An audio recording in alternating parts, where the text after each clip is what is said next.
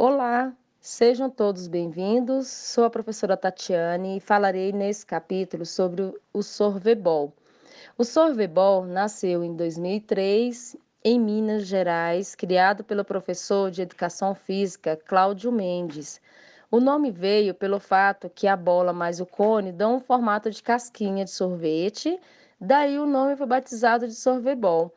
Sua prática foi implantada nas escolas municipais da capital mineira em 2006, nos programas Segundo Tempo, Escola Integrada e nas aulas de educação física. O sorvebol é praticado individualmente, em duplas ou quartetos e também de forma mista. O objetivo do jogo é fazer a bola cair no campo adversário. Cada jogador tem um cone para sacar a bola, receber dar passes e lançar o campo adversário. O jogador não pode utilizar as mãos ou qualquer parte do corpo. Cada jogador pode permanecer com a bola por no máximo 3 segundos. Após este tempo, é marcado falta e ponto para o time adversário.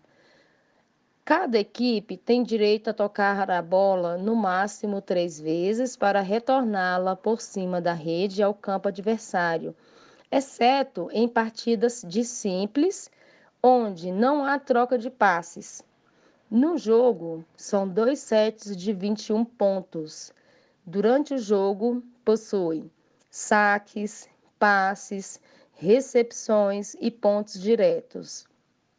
O set é vencido pela equipe que marcar primeiro 21 pontos, com uma vantagem mínima de dois pontos sobre os pontos da equipe adversária. Obrigada a todos e boa leitura.